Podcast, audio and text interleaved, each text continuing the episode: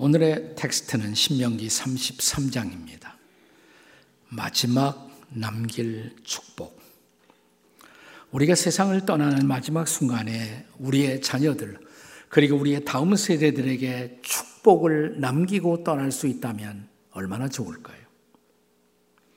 신명기, 오늘 본문은 33장인데, 지난 시간에 묵상했던 32장에서 우리는 모세가 자신의 유언을 노래로 남기고 있는 모습을 묵상할 수 있었습니다. 그런데 그 노래의 내용을 살펴보면 그것은 축복이었습니다. 자녀들과 다음 세대들에게 남기는 일종의 유언적 축복이라고 할 수가 있습니다. 자, 이제 오늘 본문 시작되는 신명기 33장 1절의 말씀을 함께 같이 읽습니다. 다 같이 시작. 하나님의 사람 모세가 죽기 전에 이스라엘 자손을 위하여 축복함이 이러하니라. 사실 구약의 이스라엘 전통에서는 아버지가 죽기 전에 자녀들에게 축복을 남기는 것은 아버지로서의 거룩한 의무에 속한 것이었습니다.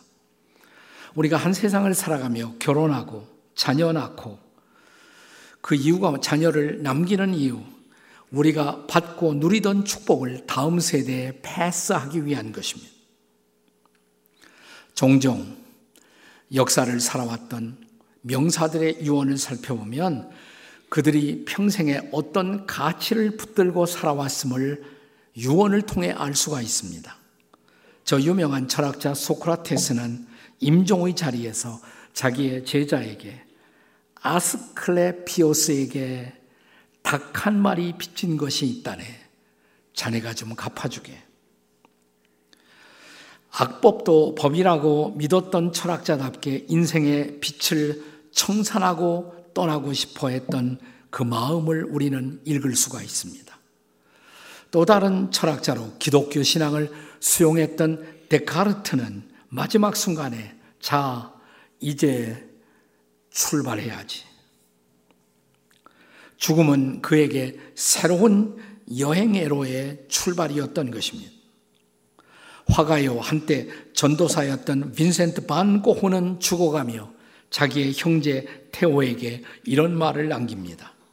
울지 마. 이제 이것이 우리를 위한 최선의 방법이야. 이제 나는 집으로 가는 거야. 그에게 죽으면 영원한 집으로의 돌아감이었던 것입니다. 과학자였던 아인슈타인은 내가 죽은 후 8시간은 푹 쉬고 싶으니 그 후에 내 죽음을 알리시오 라고 말했다고 합니다.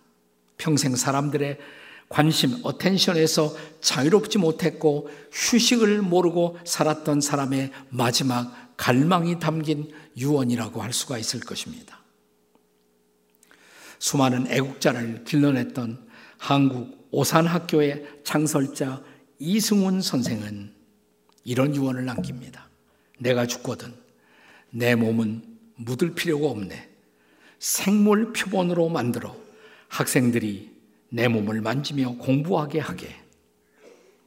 교육자다운 유언이 아니겠습니까? 그런데 오늘 우리가 성경에서 볼 수 있는 가장 위대한 예언, 그것은 모세처럼 축복을 남기는 것입니다. 그가 남긴 축복, 어떤 축복이었을까요? 우리도 사모할 그가, 모세가 남긴 축복의 본질은 무엇이겠습니까?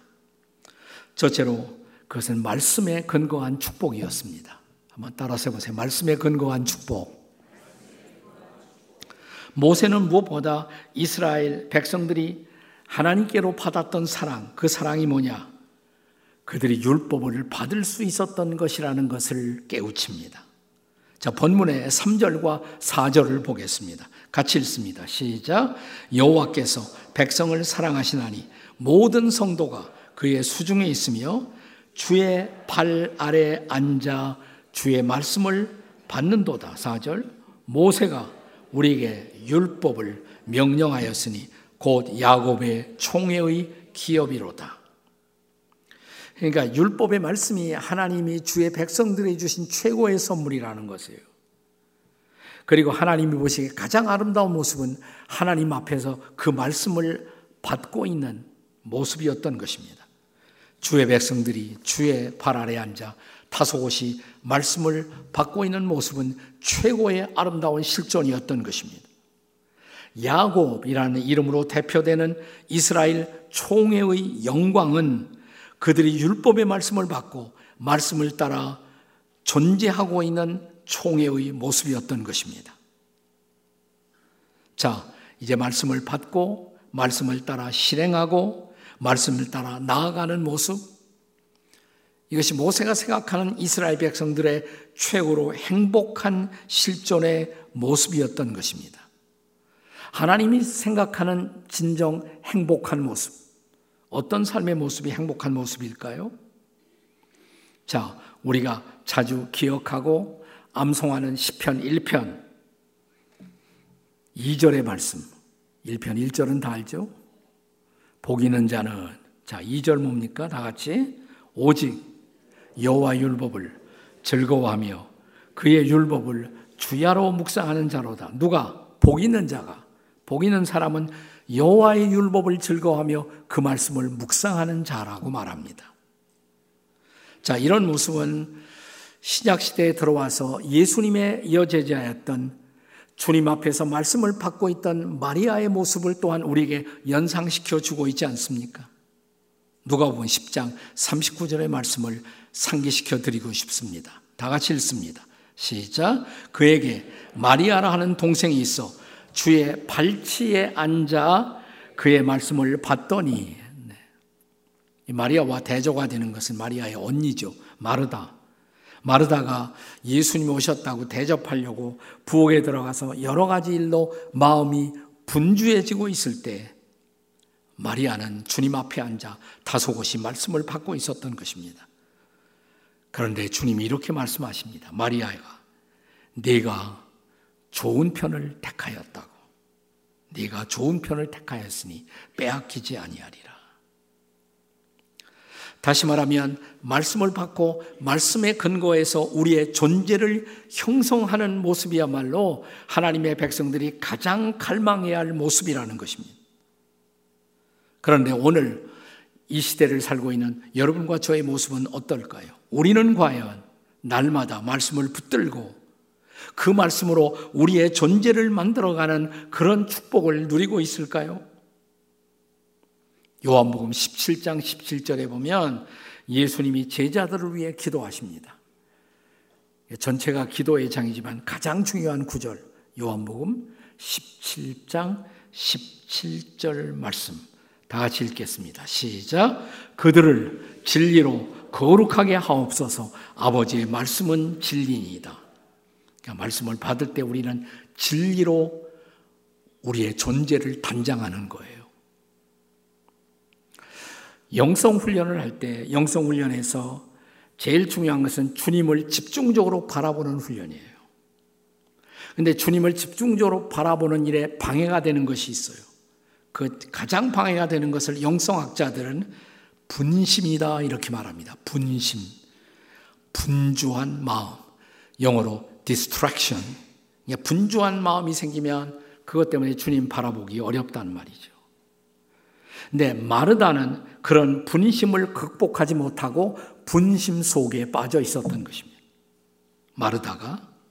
하지만 마리아는 그런 분심을 극복하고 주님께 자기의 시선을 두고 그 말씀을 받을 줄 알았던 것입니다. 자, 우리의 생각을 흐트러뜨리는 잡다한 세상의 요란함, 그 분주함 속에서도 무엇보다 하나님의 말씀에 집중하는 이런 놀라운 축복을 누리는 여러분과 제가 될 수 있기를 주님의 이름으로 축원합니다. 그래야 우리는 그 말씀에 근거한 축복을 갈망하면서 그 축복 속에 평생을 살게 될 것입니다.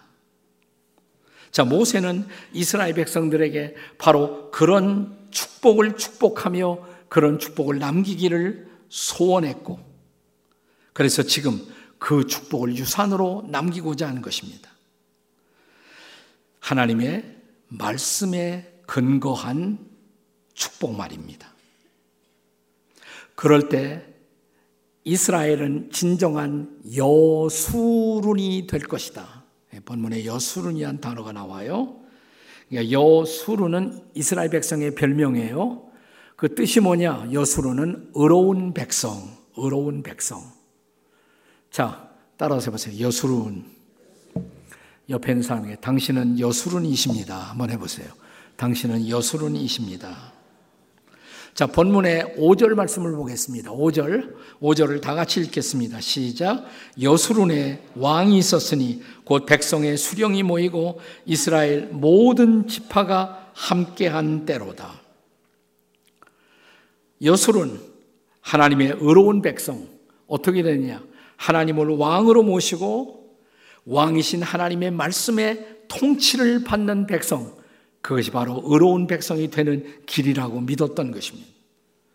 그렇습니다. 말씀을 따라 나라는 인생의 존재를 만들 줄 아는 저와 여러분이 되시기를 주님의 이름으로 축복합니다.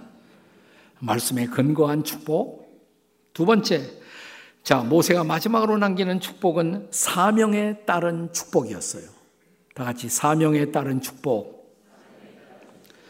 자, 신명기 우리가 33장을 6절부터 보시면 6절 이하 쭉 그 대목은 우리가 너무 길어서 읽지 않았어요. 6절 이하는 모세가 이스라엘 12지파에게 각각 축복을 내립니다.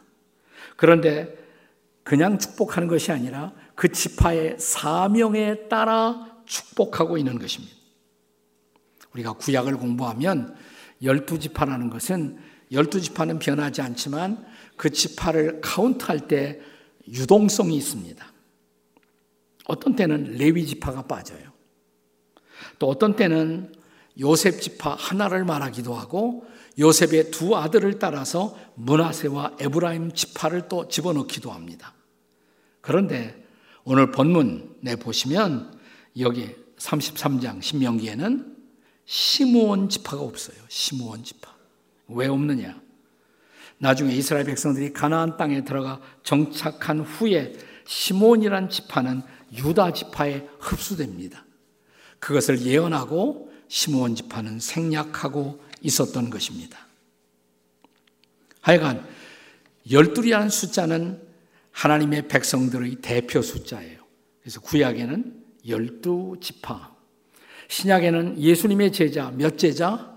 열두 제자가 있습니다. 이 열두 지파에 대한 축복 혹은 열두 제자에 대한 축복은 오고 오는 하나님의 백성들에 대한 예언적 축복을 암시하고 상징하는 것입니다. 자, 열두 지파를 잠깐 어떻게 축복했는지 살펴보자면 맨 처음 나온 르벤, 르벤은 범죄했어요. 장자권을 상실합니다. 그럼에도 불구하고 그의 존재, 그의 지파는 여전히 유지되는 긍휼하심의 축복을 받습니다. 그 6절이에요. 6절 말씀. 자, 그리고 우리가 계속 읽어보시면 유다가 나와. 유다는 전쟁에 나가면 언제든지 앞장서는 리더의 축복을 받습니다. 그는 전쟁에 승리하고 승리자로 무사히 집에 돌아옵니다. 7절 말씀이에요. 7절. 그 다음에 레비가 나옵니다. 레비는 제사장으로 하나님의 뜻을 잘 분별합니다. 제사장이 입는 갑옷 속에는 우림과 분밈이라는 돌이 들어 있어요. 그것으로 하나님의 뜻을 분별하고 이스라엘 백성들을 경건한 길로 안내하는 사명의 축복을 누립니다. 그게 8절이에요. 그것이 8절. 그 다음에 베냐민이 나옵니다. 베냐민은 하나님의 특별한 보호를 입고 하나님의 능력을 경험합니다. 어깨의 축복을 받아요. 어깨는 능력입니다. 능력. 어깨가 상하면, 네. 크게 우리가 힘을 잃어버리죠. 네. 하나님의 능력을 경험하는 일생을 살게 됩니다. 12절. 그리고 이어서 요셉이 등장합니다. 요셉은 땅의 풍요로움과 충만한 지상의 복을 누립니다. 그리고 그의 두 아들은 군사적 능력을 발휘하고 땅을 확장하는 사명을 받습니다. 13절이야 17절까지입니다. 이어서 두 지파가 함께 등장해요. 스불론과 이사갈이 함께 등장합니다. 두 사람 동력자예요. 근데 스불론은 바다 무역의 사명을 받고 이사가라는 내륙 지방에서의 복을 누릴 것을 가르칩니다. 18절, 19절의 말씀이죠. 이어서 갓 지파가 등장해 갓. 갓은 요단 저 동편에서 광대한 땅을 소유하며 암사자처럼 포효하는 복을 누릴 것이라고 예언합니다. 20절, 21절 말씀. 이어서 단이 등장합니다. 단, 단지파는 사자 새끼처럼 아직은 어리지만 미래의 리더의 복을 부여받습니다. 22절 말씀입니다. 이어서 납달리가 등장해요. 납달리는 지금의 이스라엘의 갈릴리 영역을 차지하면서 하나님의 은혜의 도구로 쓰임 받을 것을 약속받습니다. 바로 납달리 지역에서 예수님이 갈릴리 사역을 나중에 하시게 되죠. 그러니까 은혜의 도구로 쓰임 받았던 땅 예언 그대로 된 거예요. 마지막이 아셀이에요. 아셀은 지중해 연안의 기름진 땅에서 형제들에게 축복의 통로가 되는 복을 받습니다. 24절, 25절 말씀. 여러분, 하나님은 모든 개인, 모든 가문, 모든 공동체에게 사명을 주시고 그 사명을 수행할 수 있도록 능력을 부여하고자 하십니다. 만약 우리가 하나님이 신 사명 앞에 능동적으로 반응을 할 수가 있다면 우리는 하나님의 능력의 시연을 경험하게 됩니다. 저는 이 사명이라는 말을 다른 말로 바꿀 수 있다면 그것이 책임이라고 생각해요. 사명은 책임입니다. 영어로 책임이란 단어를 responsibility라고 말하죠. responsibility. 두 단어의 합성어예요. response, 반응. 그 다음에 ability, 능력. 자, 우리가 제대로 하나님의 부르심 앞에 response를 하면, 반응을 하면 그 일을 수행할 수 있는 ability, 능력은 그분이 주신다는 것입니다. 그래서 우리는 사명의 수행자가 되는 것입니다. 여러분, 우리가 인생을, 평생을 살아가는 축복의 하나는 각자가 사명을 갖고 사명을 이루는 인생을 살아갈 수가 있다는 것입니다. 그러려면 오늘 나에게 말씀하시는 하나님의 부르심, 하나님의 사명 앞에 능동적으로 반응할 줄 아는 저와 여러분이 되시기를 주님의 이름으로 축원합니다. 이게 사명에 따른 축복이에요. 사명에 따른 축복. 모세는 마지막으로 세 번째로 무엇보다 중요한 축복을 남기고자 합니다. 그것은 구원의 축복이에요. 다 같이 구원의 축복. 예, 가장 중요한 축복은 구원의 축복입니다. 우리가 인생의 여행에서 마지막에 느낄 수 있는 가장 위대한 감사가 있다면 우리가 구원을 받았다는 사실입니다. 그리고 우리의 자녀들에게 남길 수 있는 가장 위대한 마지막 유산이 있다면 그것이 바로 구원의 축복인 것입니다. 자, 본문 29절의 말씀을 함께 같이 보시겠습니다. 29절 다 같이 읽습니다. 시작. 이스라엘이여 너는 행복한 사람이로다. 여호와의 구원을 너같이 얻은 백성이 누구냐? 그는 너를 돕는 방패시요 내 영광의 칼이시로다. 내 대적이 내게 복종하리니 네가 그들의 높은 곳을 밟으리로다. 아멘. 네, 그렇다면 우리가 구원받았다는 것이 뭘 뜻하죠? 구원받았다는 것. 물론 우리가 주님 앞에 나왔더니 주님이 우리의 죄를 용서하시고 우리를 하나님의 백성 삼아 주셔서 하나님의 백성으로 살다가 인생이 다할 때 하나님의 영원한 나라, 영원한 집에 가서 살 수 있다는 것. 이 구원이죠, 물론. 구원입니다. 그러나 그것만이 구원이 아니에요. 구원을 달리 표현하자면 구원은 우리가 하나님의 정죄의 대상이 아니라 심판의 대상이 아니라 사랑의 대상으로 살게 된 것, 그것이 구원임을 믿으시기 바랍니다. 옆에 사람에게 당신은 하나님의 사랑의 대상이십니다. 심판의 대상이 아니에요. 저주의 대상이 아니에요. 사랑의 대상이 되었어요. 그게 바로 구원인 것입니다. 더 나아가서 구원은 죽음 저 건너편에 영원한 천국에 들어갈 수 있다는 약속뿐만이 아니라 천국 들어가기 전에 지금 여기서도 행복하게 살 수가 있다는 것, 구원은 거기까지 포함합니다. 그래서 오늘 모세는 마지막 유언의 축복을 남기면서 이렇게 말합니다. 이스라엘 백성들에게 그대들은 행복자, 너는 행복자, 너같이 구원을 얻은 백성이 누구이더냐? 자, 본문 26절과 27절을 다시 읽겠습니다. 다 같이 읽습니다. 시작. 여수run이여 하나님 같은 이가 없도다. 그가 너를 도우시려고 하늘을 타고 궁창에서 위엄을 나타내시는도다. 영원하신 하나님이 내 처소가 되시니 그의 영원하신 팔이 내 아래 있도다. 그가 내 앞에서 대적을 쫓으시며 멸하라 하시도다. 아멘. 구원은 거기까지 나가요. 어디까지? 모세는 구원받은 자기 백성들을 하나님이 지키기 위해서 위에서부터 하나님이 나타나신다고. 위에서 나타나서 우리를 도와주시고, 우리를 둘러 에워싸시고, 그래서 그분은 우리의 거처가 되어 주시고, 그리고 저 아래서부터 우리를 받쳐 주시고, 팔을 펴서 영원하신 팔로 우리를 받쳐 주신다고 말합니다. 그리고 앞서 가시며 우리를 인도하시는 분이라고 말합니다. 사랑하신 여러분, 우리가 행복감을 느끼지 못하고 살아가는 이유, 왜 그럴까요? 행복하다 느끼지 못해요. 왜 그렇습니까? 불안하기 때문입니다. 그럼 왜 불안해요? 만약 우리가 전능자이신 하나님, 전지하신 하나님, 무소부지하신 하나님, 그 하나님이 우리와 함께 하시고 우리를 애워싸 하시고 우리를 보호하신다면 불안할 이유가 어디 있어요?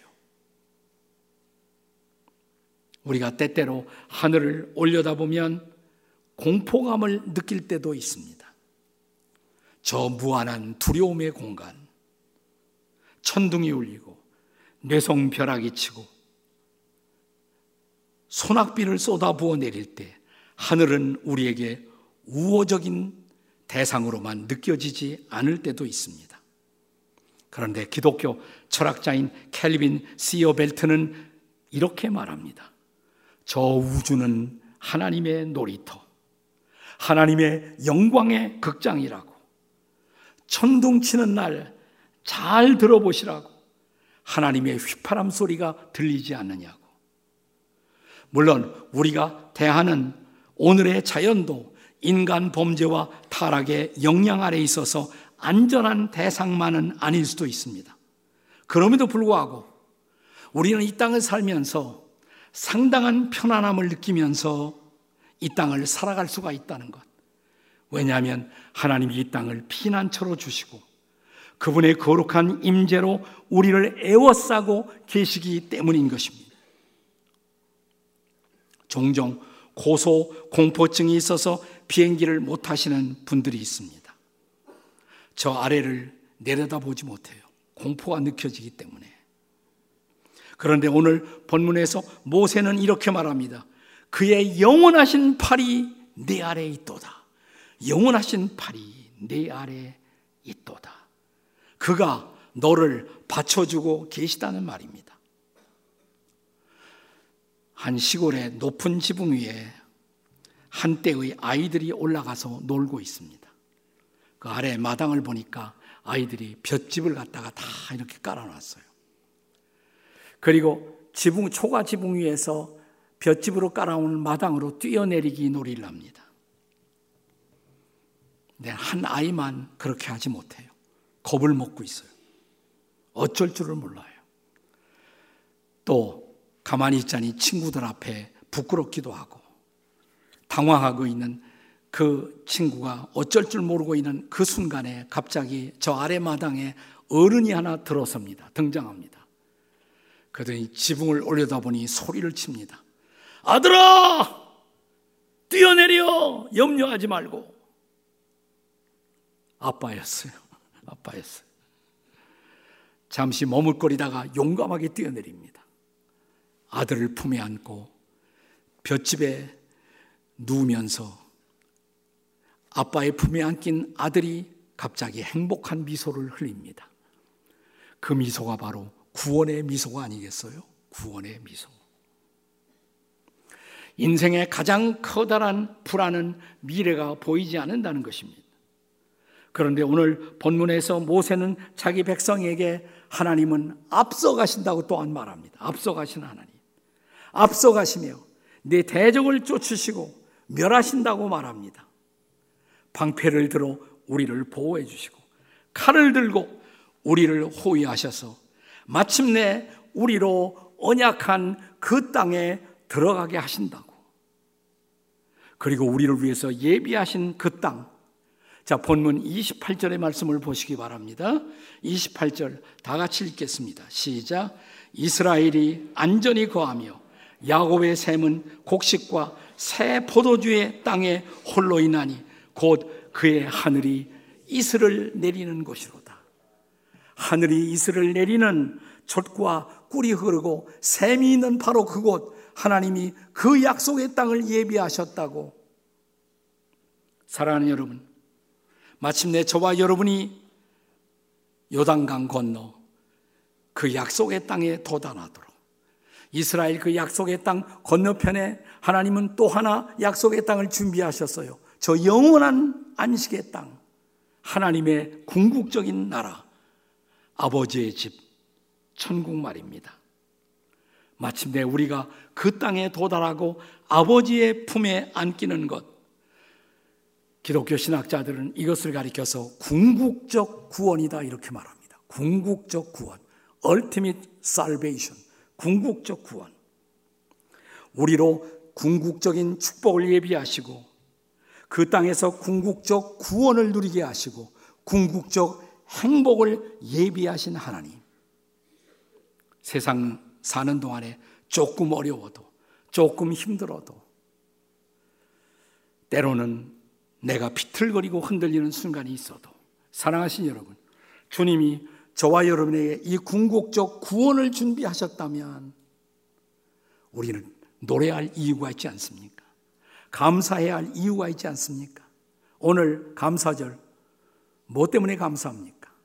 비록 내가 원하는 작은 소원이 이루어지지 못했다 할지라도 하나님이 저와 여러분을 구원하셨다면 그리고 궁극적 구원의 땅을 저 영원한 나라를 예비하셨다면 우리는 충분히 감사해야 할 찬양해야 할 이유가 있는 사람들이 아니겠습니까?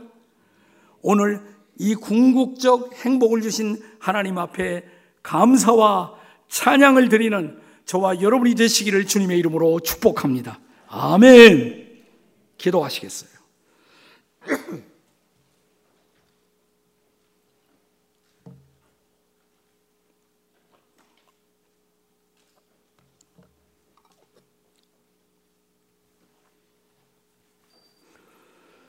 벌써 우리가 서서히 한 해를 마무리해야 하는 10월의 마지막을 향해서 나아가고 있습니다. 이 빠른 세월, 흘러가는 세월 속에 때로는 아파하고 때로는 힘들어하고 때로는 눈물 흘리는 순간이 있어도 돌이켜보면 생각해보면 하나님은 내게 좋으신 하나님, 인자한 하나님이셨습니다. 영어의 감사를 thank라는 단어로 표시합니다. thank. 그 단어의 어원은 본래 think라는 단어에서 나온 거예요. think, 생각한다. 생각과 감사는 어원이 같습니다. 생각해 보면 감사할 수 있어요. 깊이 생각해 보니까 내가 여기까지 도달한 것. 이렇게 오늘 하나님을 예배할 수 있는 것. 구원받은 하나님의 백성이 된 것. 생각해 보면 감사할 수 있지 않겠습니까? 그렇다면 오늘 감사하십시다. 마음 깊은 곳으로부터 한 해를 돌이켜보며 주님 감사합니다. 여기까지 오게 하셔서 감사합니다. 저를 용서해 주시고 용납해 주시니 감사합니다. 저를 구원받게 해 주셨사오니 감사합니다. 우리 조용히 감사의 기도를 함께 드리시겠습니다. 주님, 우리 부르면서 감사의 기도를 주님 앞에 조용히 올립니다. 주님, 감사합니다. 우리의 찬양을 드립니다. 우리의 마음과 우리의 생각을 드립니다.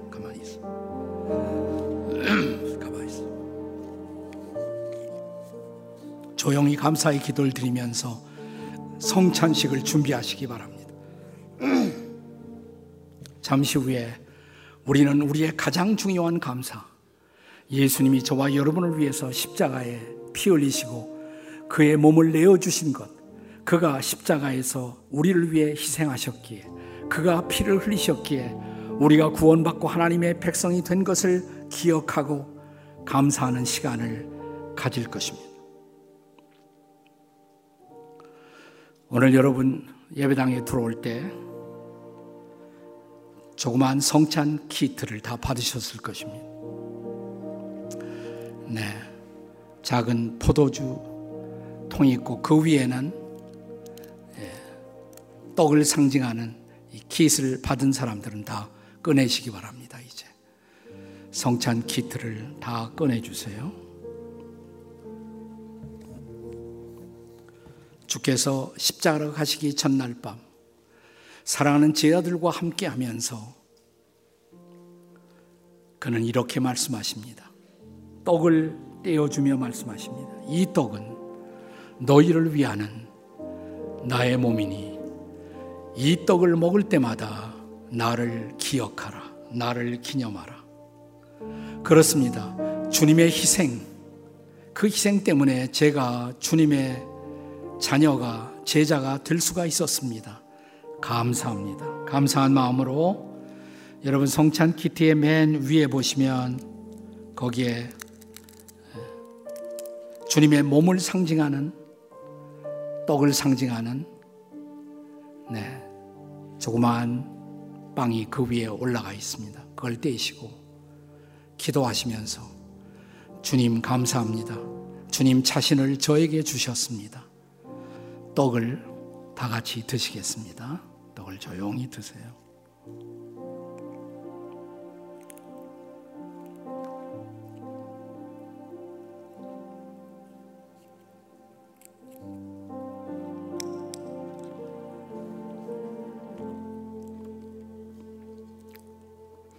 떡을 떼어 주신 후에 주님은 잔을 드시고 이렇게 말씀하십니다. 이 잔은 너희를 위한 새 언약의 피의 잔이니라. 그는 잠시 후 갈보리 십자가에서 그가 흘리실 피를 바라보며 이 잔을 주신 것입니다. 그 피로 우리의 죄를 씻음 받고 그 피로 용서받아 살게 될 것을 상징하는 보혈의 잔. 이제 여러분 다시 잔을 드시고 기도하시면서 주님 감사합니다. 날 위해 흘려주신 보혈의 잔을 받습니다. 잔을 다 같이 드시겠습니다. 이제.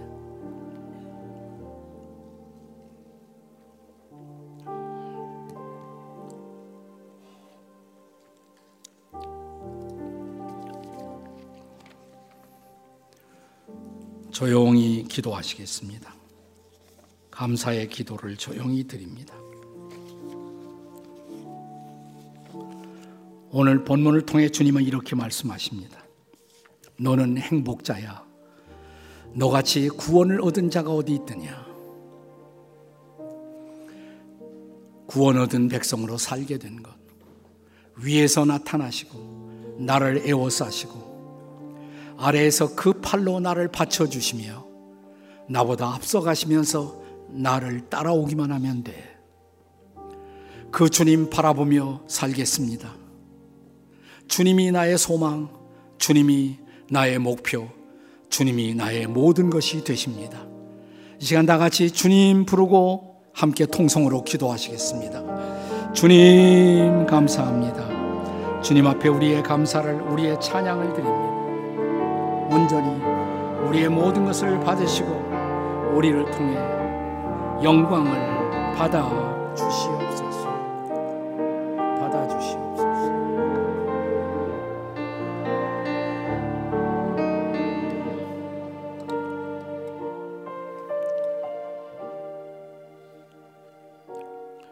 그렇습니다. 우리들의 감사의 이유 주님 때문입니다. 독생자를 우리에게 허락해 주신 아버지의 마음을 다시 살펴봅니다. 이제 우리로 아버지의 뜻을 헤아려 그 뜻을 붙들고 살게 해주시니 감사합니다. 구원받은 자로 구원의 복음을 이웃들에게 전하며 상처받은 이웃들을 세워주며 살아갈 수 있게 해주시니 감사합니다. 우리 한평생 아버지의 마음, 아버지의 뜻을 받들고 살아가는 자들이 되게 해 주시옵소서. 주 예수님의 권세 있는 이름으로 기도하옵나이다. 아멘.